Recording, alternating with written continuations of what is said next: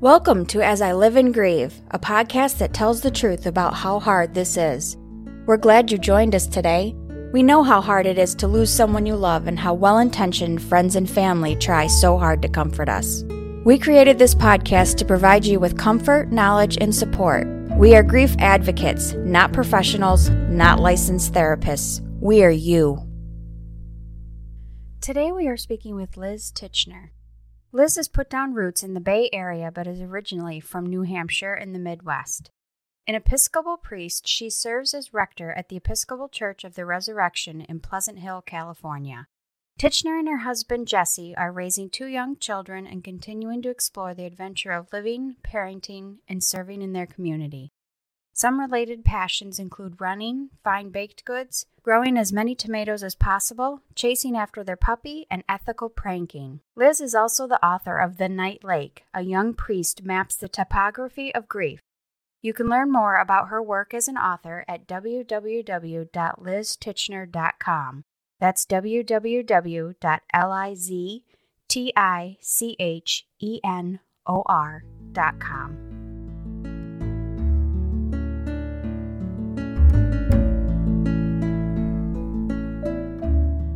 again, everyone, and welcome back to As I Live and Grieve. You're really going to enjoy our guest today. We have with us in our virtual studio the Reverend Liz Tichenor. And before I go any further and really get into the content of today's episode, I would like Reverend Liz to give us a little bit of her background. Hi there. Thanks for having me. Um, Sure. so, uh, I am an Episcopal priest. I serve in Pleasant Hill, California, which is just a little bit east of San Francisco. And my work in, in life and in the church has been really formed by my grief. So, my mom died by suicide a few months before I was ordained, and about a year later, our infant son Fritz died suddenly and totally unexpectedly. And so this was all I was I was living I was learning to live with grief at the same time as I was learning to do my job as a priest. And uh, so that was now eight, nine years ago, and um, I'm still learning. Uh, still unfolding as I work as a parent and as a priest and all the rest. What what that looks like, how that Yeah. how that plays Mhm. out. Right. We tell our listeners all the time that everyone grieves differently, that your personal grief and journey through grief is as unique as your fingerprint. It's Mm. differentiated by not only circumstances, but by your personal age, your relationships, and everything. So even though we may say, Oh, I know how that feels, well, we may have a fair idea, but not precisely. Now, I would imagine for you, Liz, it has to be really complex to not only be grieving as a mom, losing an infant son, but also as a minister, because you have to, you're a role model for others. You Mhm. lead a congregation of people. So it's difficult to show truth without showing weakness. Hmm. Yes, absolutely. And I think so much of what we are tempted to categorize as weakness is um, is actually vulnerability that brings out connection and possibility and help. And it's gosh, it feels so risky to show that, Yeah, and um, yeah. it's critical. I can I can only imagine. Now, I discovered, so to speak, or I met Liz as I was searching for potential guests, and one of the methods I use, I hope no one else steals it, but no, it's easy enough. I always look for books, new books that have been published that deal with death, dying, or grief. And uh, Amazon is always my go-to place, as it is for many. And one of the books that came up in the search was The Night Lake by Reverend Liz. And when I read the summary, I was awestruck. I Hmm. thought, here we have a priest who lost an infant with no explanation. I have to read this book and I have to try to get her to be a guest on our podcast. So, without going into detail that might make it uncomfortable for you, could you give our listeners a little summary of the story of what happened that mm-hmm. night on the lake. And why were you on a lake? Yes. So I'd finished seminary, uh, and my my first job or my first jobs, I was splitting my time between two places at a, a parish down in Reno, and then at a Episcopal camp and retreat center up on Lake Tahoe. And so we were living, my family and I were living in this little cabin on Lake Tahoe. And at this point, it was my husband Jesse, our daughter Alice, who was then two years old, and then our son Fritz was born there. Uh, and when he was uh, 40 days old, he'd been not, I mean, he was clearly not feeling great, enough so that I took him into the urgent care doctor in town who said he was totally fine, you know, and he didn't, he didn't have a fever. He, I could tell that he was sick, um, but the doctor was not concerned, said, well, we'll do some more tests tomorrow, but don't worry about it. Mm. And uh, he just cried and cried and cried and cried. I finally got him to sleep and laid him down on the bed next to me. And not long after, I uh, suspected, I just had this sort of weird sense that he wasn't breathing. And do you, do you wake the baby? Do you not wake the baby? This is ridiculous. You should never wake a sleeping baby. But it just, it, it didn't seem right. And so checked and sure enough he you know he was right he was right there next to me um, i had not gone to sleep and he wasn't breathing and my husband did CPR, the paramedics came, everything, and there was there was just nothing nothing to be done. Hmm. I you know, I have yeah. to admit with your book, and I have it in Kindle, and I read that chapter and I read the accounting of that night for hmm. you mm. and for your husband and and even your experience at the hospital with staff and everything. Mm. And I could only imagine. Um, now I lost a baby at mm. birth mm. who was first declared stillborn. Then they said, no, he's alive. And 24 mm. hours later, he expired. But mm. I never saw that baby. I never held that baby. Mm. So to have an infant that you've been able to bond with has to have been extreme. It's, it's beyond imagining for me. Mm. The whole time you were telling the story, I've got chills. I just, of course, can't. Of course. Yeah. And I confess, I have not been able to get much past that chapter because I am so compelled by that hmm. chapter and what you went through. So, you published this book, and according to publishers' sum- summaries and everything like that, you talk about moving on through grief. In fact, you even, I think you used an expression, um, you are learning, I won't say have learned, but you're learning how to carve out space for the slow labor of learning to live again in grief. And I think I read, I think that's the words of whoever wrote the summary. I don't know if you wrote it yourself or if somebody wrote it for you. But does that make sense to you? Can you explain what that experience is like? How to carve out a space so that hmm. you can hmm. learn to live again in grief? Hmm. I mean, so I think it, it has taken a lot of different shapes over mm-hmm. different periods of time early on, I mean, I, I think everything changed. My my ability to carry out simple tasks or stay on top of you know basic responsibilities was it was really challenging and so early on i i think some of the work was totally reorienting myself my expectation of mm-hmm. what a day might look like what um what what I might hope to to quote unquote accomplish right over the you know what productivity you know that maybe this is not actually a time to be productive at all but to to learn how to be in my body and how to be present to what had happened in a in a way that I think really for me both required slowing down and also uh, well, a, a, huge part of it for me was I, I, decided to take up running and wasn't a runner at all, but found that that was a way that I could settle in with or be present to grief in a way that just sitting still really didn't mm-hmm. work for me. It was overwhelming. I couldn't hack it. But moving, being forced to breathe out on the trail or slowly slogging up big hills, that was a place where I could. Um, and I, I think too, it um, it has been a labor of recognizing that it's going to be different at different seasons, different times, different times of the year hit me Mhm. in Right. wildly different way. You know, I'll be totally fine, for lack of a better word, for a long stretch and then just be overwhelmed, caught off guard.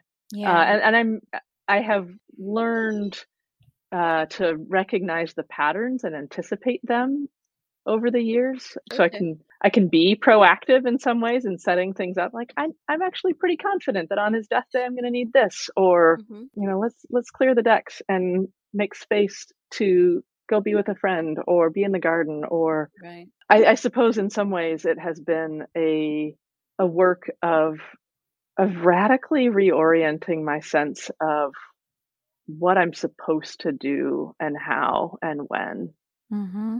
I like and that phrase. Mhm. Radical reorientation. Yeah. I like that. How do you? I mean, as uh, being a priest, I guess I think that you're you should always be able to provide hope to everyone. Mm. how how Uh-huh. do you find the strength to provide that hope to others when you yourself might have been struggling with that? Hmm. It was really hard for.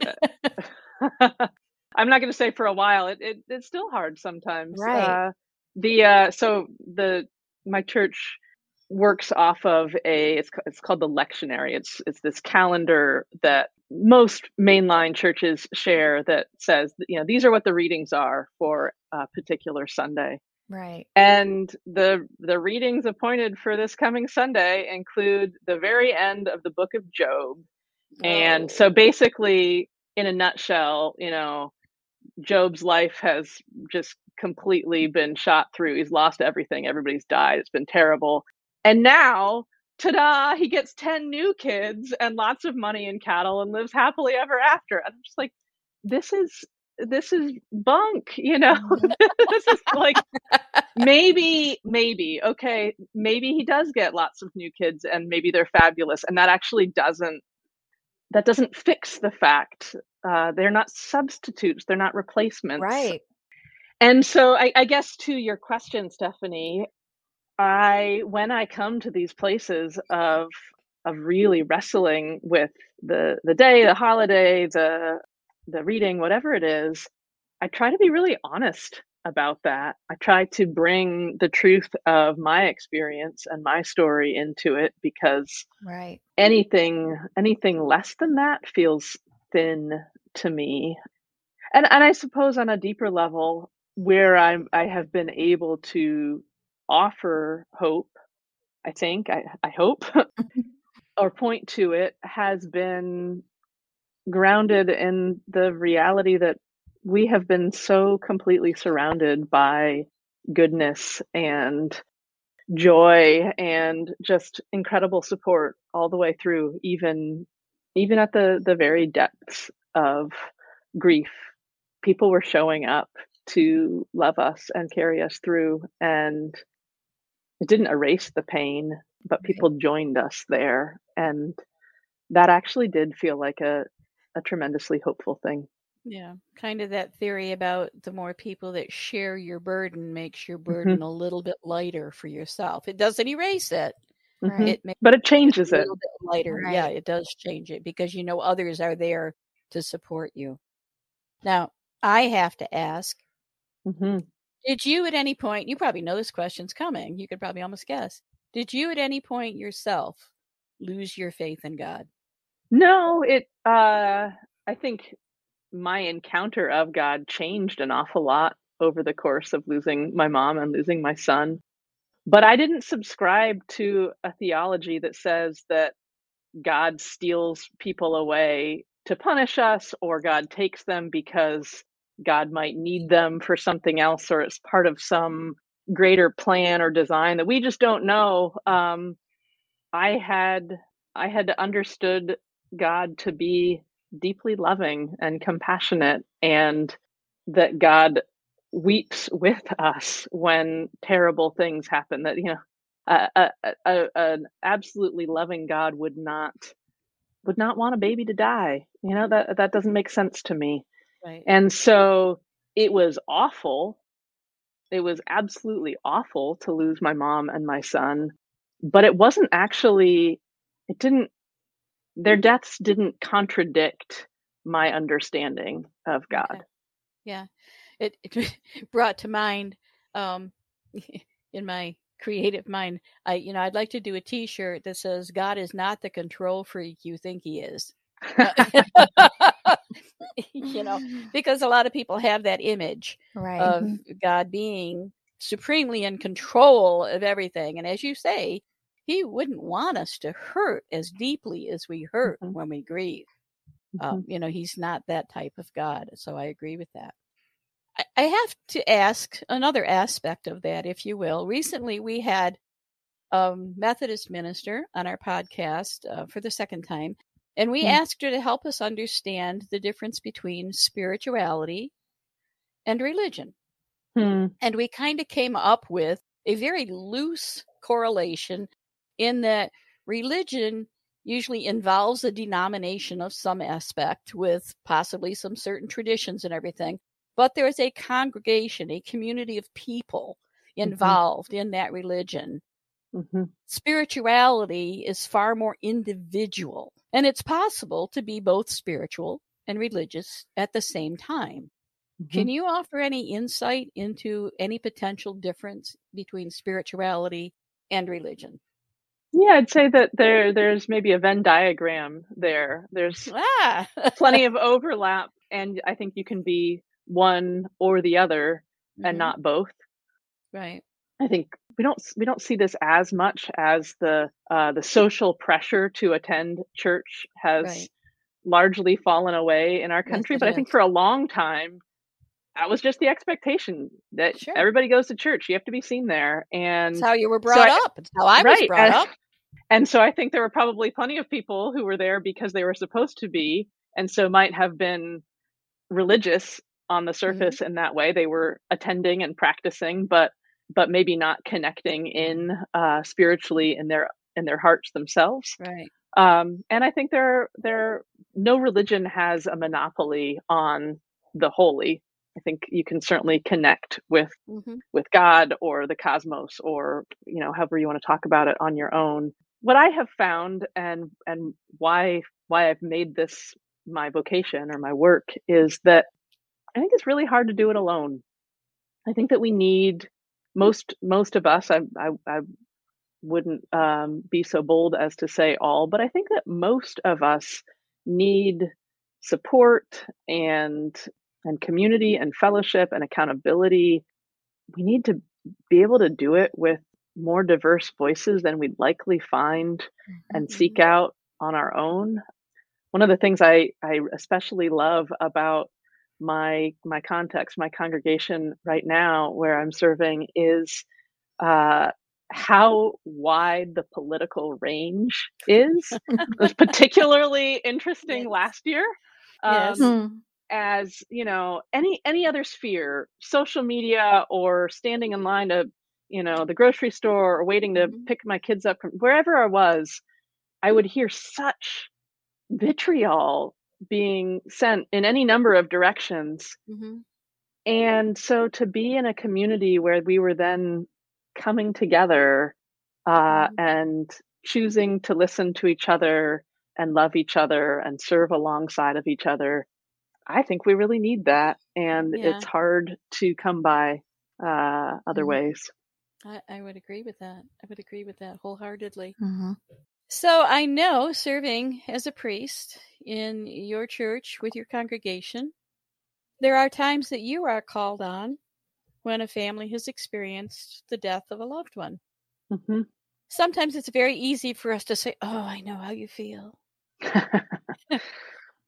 it's not the right thing to say, but no, no, we, it isn't. We, gra- we, we reach for it because we don't know what else to say. Hmm one of our quests in our podcast is to try to find something or some things that you can say to people that will let them know how you feel about what they're experiencing.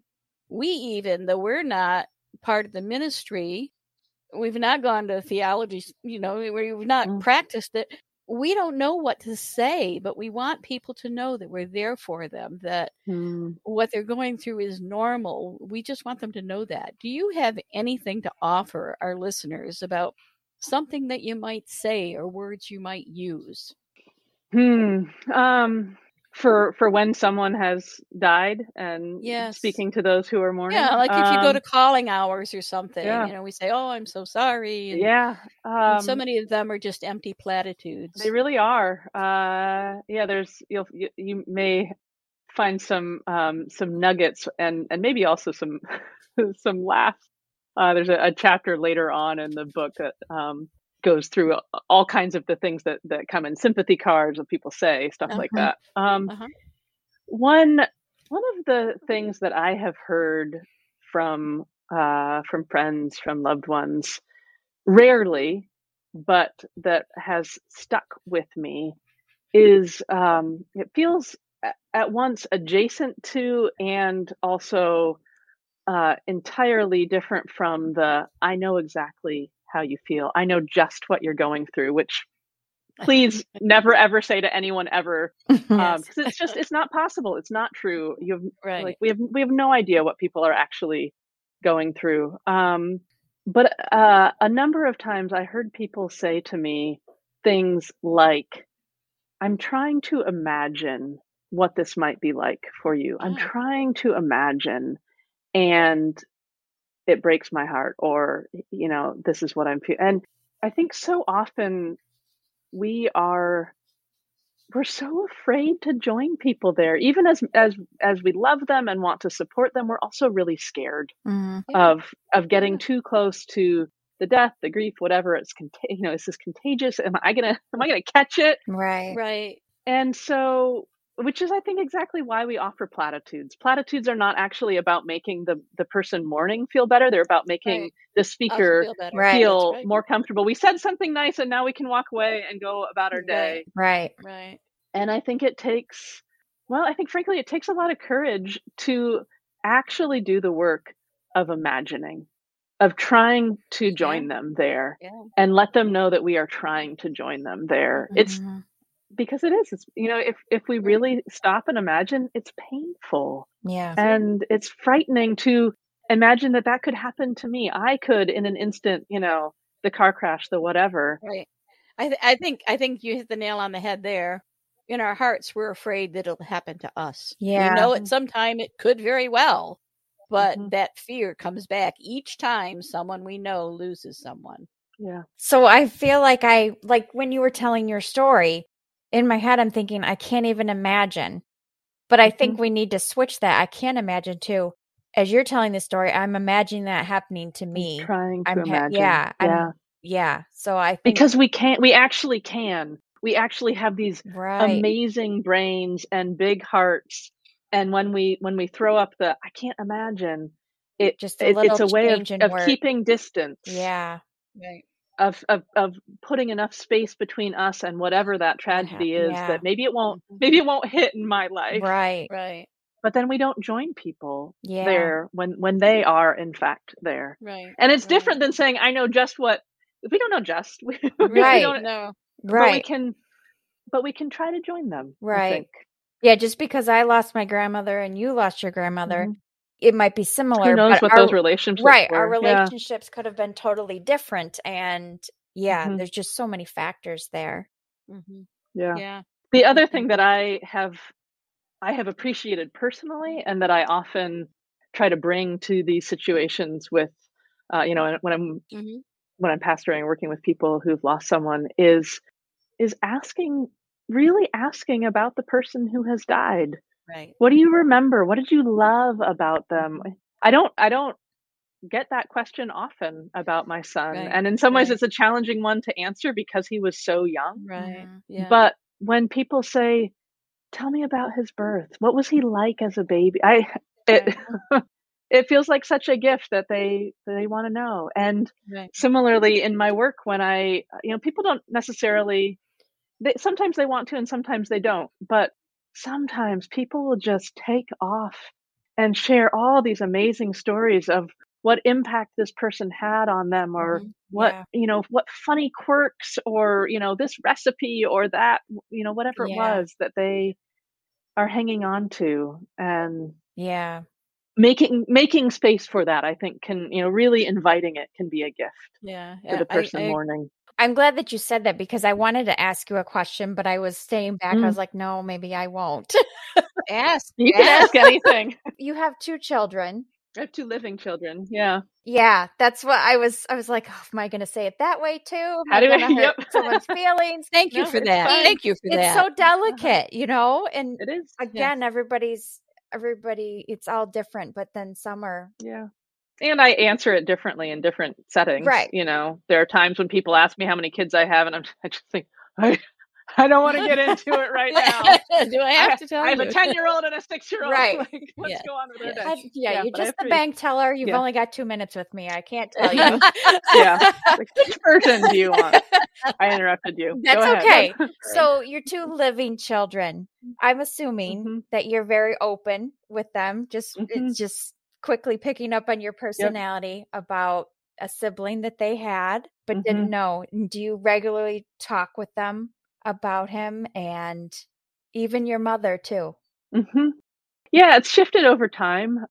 Yes, I mean, and, uh, the the the uh, most basic answer is that yes, I absolutely talk with them Right. about their brother Fritz and about my mom, and it's shifted over time. So my daughter was just shy of one year old when my mom died, and so I mean, Right. she she wasn't verbal yet. You know, Right. it was she didn't know what was going on. But she was two and a bit when her brother died, and she was super, super verbal at that point. She didn't understand the Right. the implications of what had happened. She didn't I mean, she didn't understand what death was really.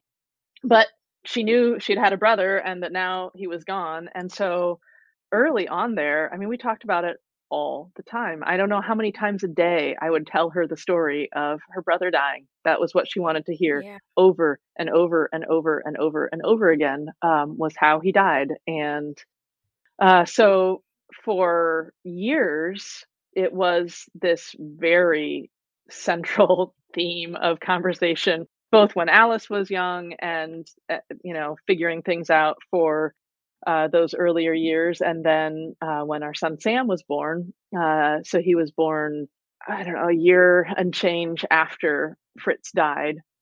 So then by the time Sam got to be two, three in there, he started asking all these questions. He wanted to hear all these stories.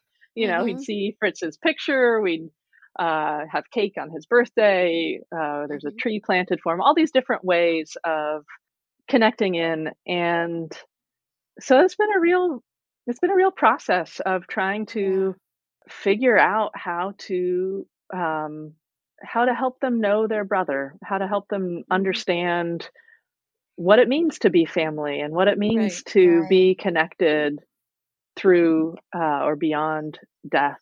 And then and then similarly for their uh, for their grandma, um, I it took me a while to tell them to to figure out for myself how I wanted to talk with them about the fact that she died by suicide Right. and Right. had this history of alcoholism, a complicated death. But I decided I actually really did want them to to know that, to know I didn't want it to be a secret. I didn't want, Right. you know, them to, you know, they're teenagers and somehow, I don't know, Google or whatever, find out what actually happened and then and then I mean, I think the message that comes is this we don't talk about this. This is Right. off It's a limits. secret. Right. It's It's, a a secret. secret. Right. I really, Yeah. really didn't want that. And so have tried to be open with them about that, sort of giving more information as they get older. Uh, and also trying to my daughter asked me what, what a hashtag uh, what that means the other day. And and I so I explained, you know, at least originally is this way to, you know, search for things on social media. Yeah. But thinking about it now, I I feel like some of how I try to help them know their grandma is by offering these sort of verbal hashtags as we go through life. Mm-hmm. It's like hashtag Grandma Susan, you know, like, oh, I love this recipe. Oh, that was your grandma's. Yeah. Or she mm-hmm. taught me how to do this. Or I think you get this from her. And just sort of adding this this narration or captions to help them know yeah. what it is that they right. receive from her. And to have a uh, connection. Yeah. Yeah. Yeah. yeah. Connection. That's that's nice the other thing that I did, I don't know where this idea came from, but when we were cleaning out her house uh, just after she died, it popped into my mind to try to collect a whole bunch of things that could be gifts to, at that point, just my daughter. She was the only mm-hmm. one, but I thought hopefully we'll have another kid that we could give them over the years. And so gathered this huge Rubbermaid tub full of kinds of you know toys and books and art supplies and and so they get a present. They get a gift from their from you know quote unquote yeah. their grandma on their birthdays and at christmas i love that. i love that. It it feels and at this point like we i think at my daughter's most recent birthday there's just i don't know there's a million things going on and i forgot. And a couple days later she's like where's my present what gift? I, I, mean, she was polite, she, but she was like, "Isn't yeah. there something?" And um, I was just so delighted that yeah. she was looking right. forward to that. Right. And I um, love that idea. Yeah. I really, really do. Uh, that should be a children's book. I'm sorry, but hmm. you have another book in you. Um, do you do you have any signs for for lack of a better thing? For a lot of people, it's a cardinal. We had a guest on our podcast that wrote a delightful children's book about remembering people that have died uh, called The Fox and the Feather. And it's about hmm. finding a sign that will connect you to that person that you can remember. Do you are there any signs in hmm. your days like a cardinal or a feather or something? Not exactly. No, not a specific right. thing. I don't right. think. Okay. But I love that that works for some folks, or that, that it well, comes, yeah. I guess, arrives. Exactly, exactly. Good, good. Okay, super. Uh, we've explored a lot about your book and your experience, but I have to confess, I looked at the website and I was reading your bios. Mm-hmm. And I understand that I don't have the exact degree, but you have a master's in ethics. And then in another bio, I read that one of the things you like to do is ethical pranking. so True. I have to ask Reverend Liz, what's up? what's up with that? Um, what's up? Well, I, so I I do. I love a really good practical joke, and so many so many pranks, so many practical jokes are unkind they're about yes. making people look and feel foolish, uh, or you know, be the butt of the joke that everybody else gets to exactly, uh, or you know, destroying stuff, or um, I don't know, you know, wasting a bunch, spending a bunch of money to do something, mm-hmm. and right. so so I have over time tried to come up with sort of what are the tenets of uh-huh. ethical i've created sort of a manifesto of ethical yeah. pranking things like it you know you've got to be able to clean it. The pranker has to be able to clean it up. It needs to not destroy anything or hurt mm-hmm. anyone. Right. Um, it's not. It's not making fun of and Everybody right. gets to enjoy it and laugh right. at it. Things like that. And nice. That's just nice. that is a joyful thing. Yeah. I, I, I, like it. And does your congregation get to experience any of your ethical pranks? Uh, say around are... April Fool's Day? well, so this past this past year, gosh, what a weird year to to be uh, well doing any kind of work. But uh, as it turned out, April Fool's Day fell on Maundy Thursday, which is the, okay. the Thursday yeah. leading up to Easter. Uh-huh. A very uh, a very important holy day in the year, yes. but it was also this important holy day of April Fool's Day, a yes. very important holiday to me. And so at the, at the time, given all the restrictions and whatnot, we uh, we were not gathering in person. We were live streaming our services, but we were allowed by by the county and state guidelines to have this tiny skeleton team. There were I don't know five or six of us okay. alone in the sanctuary, distanced and all the rest, to create the live stream right. to send out. And so uh, I did, I, I confess, I did hide rubber snakes, at, uh, sort of all like in the sound booth and on the lectern and on the organ. And yeah. the most wonderful part of it was that, so, that somebody found them and quickly re-hid one of them to to get me. I did not see until after the service began, and so had to work really pretty hard to um, not be cracking up all through this very holy day. There's a rubber snake it. sitting I there looking at me. I love it. I love it. Oh my goodness. Gotta gotta find joy where we right. can. You know, absolutely, absolutely. Unfortunately, our time is about up. But before we wrap up, Reverend Liz, I would like to offer you a few moments alone with our audience, so to speak, without Stephanie or I asking mm. questions, guiding the dialogue. Just a few moments that you can speak directly to our audience, whether it be through prayer, whether it be through a message, anything you would like to say. I suppose what I would uh, what I would want to offer to close with is the encouragement to to settle in wherever you are with your grief, whatever rises, whether it is, you know, wrestling deep, deep in in the questions and the uncertainty of how uh, how life is going to unfold in the wake of whatever loss it is, or in in the joy that catches us off guard and in being allowed to laugh and actually feel good sometimes in the middle of it also. I think sometimes we we get the message that if we're mourning, we should be really consistently mourning. And and yet I think the joy surprises us. It shows up unbidden, unexpected, but it comes. And to let that let that be also. Hmm. Very nice. Beautiful words. Yep. Beautiful words. Okay. Well, again, sadly, I, I always hate wrap ups because it means I have to say farewell. Uh, we've loved having you as a guest. I could speak to you for hours, yeah. Literally. Thank you. And we appreciate so much that you were willing to share your story. I do hope that people will consider reading your book, whether they purchase it, whether they look at it for the library, and if the library doesn't have it, maybe buy it and donate it to the mm, library so it can Thank reach you. people. Uh, just the small piece of it that I have read is very powerful, and I have no doubt at all that the rest of it will be as compelling. So, until next week, listeners, thanks so much for tuning in. Thank you again, Reverend Liz. And everyone, take care of yourselves as we all continue to live in grief. Thank you so much for listening with us today. Do you have a topic that you'd like us to cover, or do you have a question from one of our episodes? Please email us at info at asiliveandgrieve.com and let us know. We hope you will find a moment to leave a review, send an email, and share with others. Join us next time as we continue to live and grieve together.